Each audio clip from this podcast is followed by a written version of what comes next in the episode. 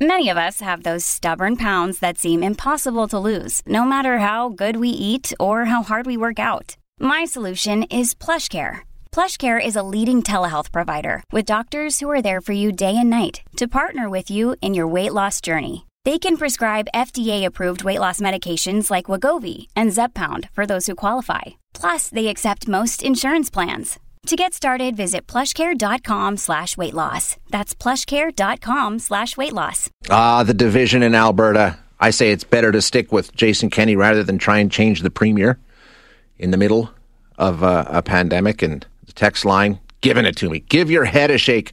This lame horse is killing people.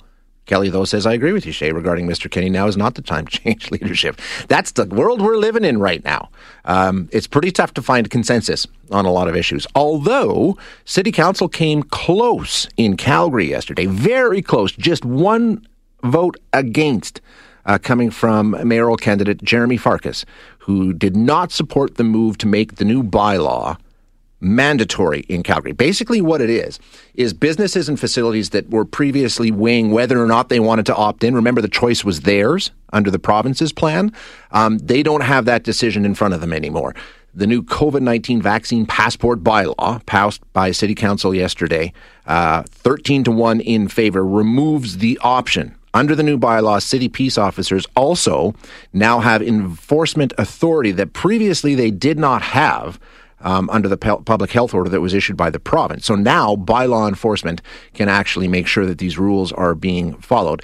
Uh, city officials and councillors said they made the decision because they heard from a lot of businesses that felt they were put in a spot and they were facing a lot of the outrage and a lot of the anger from people who were opposed to any sort of vaccine certification. And it, ultimately, it was their choice. Was it really their choice? I mean, if you're a restaurant and you want to have customers in your restaurant, you need to have the vaccine certification program in place. If you don't, you're limited to outdoor dining in late September in Alberta or takeout only.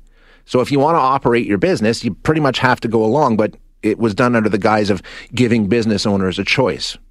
You can argue about how much choice they really had, and ultimately the people who were angry were angry at their staff and the business owners, and they didn't feel that was fair. So apparently they had been in touch with Calgary City Council asking them to do this, and Mayor Naheed Nenshi said, we had to move on this.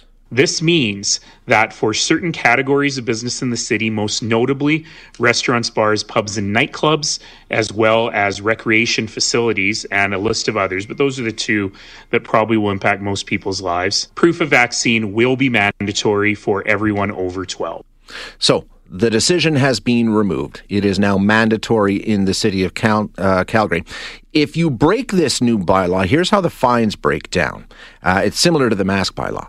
$500 if you fail to provide proof of vaccination, a negative COVID 19 test, or a medical exception letter.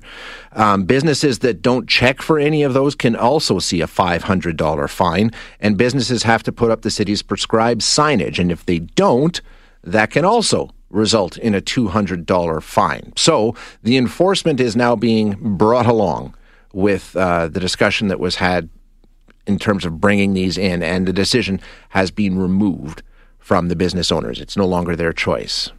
Calgary City Councillor Jeff Davison joins us now to talk about the decision made yesterday afternoon in Calgary Council chambers. Um, Councillor Davison, you were in support of this motion. Just tell us why. You know, I think it's really about simplifying the rules. I think, you know, we heard from so many businesses that uh, they're having a tough time, right? They're having a tough time putting these restrictions and rules on their shoulders. We've seen staff get spit at. We've seen staff punched. We've seen threats be made. Um, and, you know, when it all comes down to it, we set ourselves up in a situation where if you take a mall, for instance, you go into the mall, you go into a retailer shop, uh, the rules would be different at the retail shop than it would be over at the food court. And so we're really just trying to set some consistency and some standard messaging. And businesses were really asking you to do this. They wanted you to step up. Yeah, well, like I say, businesses are just they don't know how to do this on their own, and you know, in particular, when you have a small shop, you know, somebody's being threatened because somebody won't wear a mask. It's it's been a challenge for them, and I think uh, this is a tough decision for a city to have to make, but I think it's it's incumbent on us to put the burden on our shoulders, not on the shoulders of each and every small business owner who's just struggling right now to survive. And I think one of the big distinctions in doing what you did yesterday is the fact that it opens it up to enforcement by Calgary bylaw officers. Was that a big consideration? You know, I think like everything through this, it, it's been a challenge enforcing everything. But I do think for extreme cases, we want to make sure that enforcement is possible. You know, we can't be enforcing our way out of this situation. We're asking people to, you know, follow the rules and, and try and do, you know, what, what's been outlined. Um, but this does give us that uh, that bylaw potential, that enforcement potential, uh, if need be, on those cases where where enforcement is is required. And I know you were on social media talking about the fact that this affects you personally. You have you have a child who's seen what these delays in the healthcare system mean, right? Well, and you know, I try to separate a little bit of it, but it's like everybody. It's hard to separate the emotion of your own life and and what's before us. And so, the bylaw really has, you know, nothing to do with what's going on other than provide some consistent messaging and some enforcement.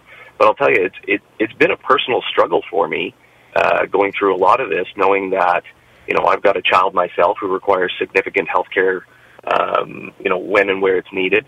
Uh, I know there's a lot of parents out there. There's a lot of individuals out there. Uh, it, it's tough, right? It's tough when we see our healthcare system overwhelmed. It's tough when we see our nurses and doctors uh, be villainized and, and treated uh, with such disrespect. It's you know it boils down to everybody has rights, but we're trying to do the responsible thing here. Councillor Davison, I really appreciate your time this morning. Thank you so much for joining us. Thanks very much for having me. Calgary City Councillor uh, Jeff Davison joining us to talk about the decision that was made in council chambers yesterday, and uh, as I said, thirteen to one in favor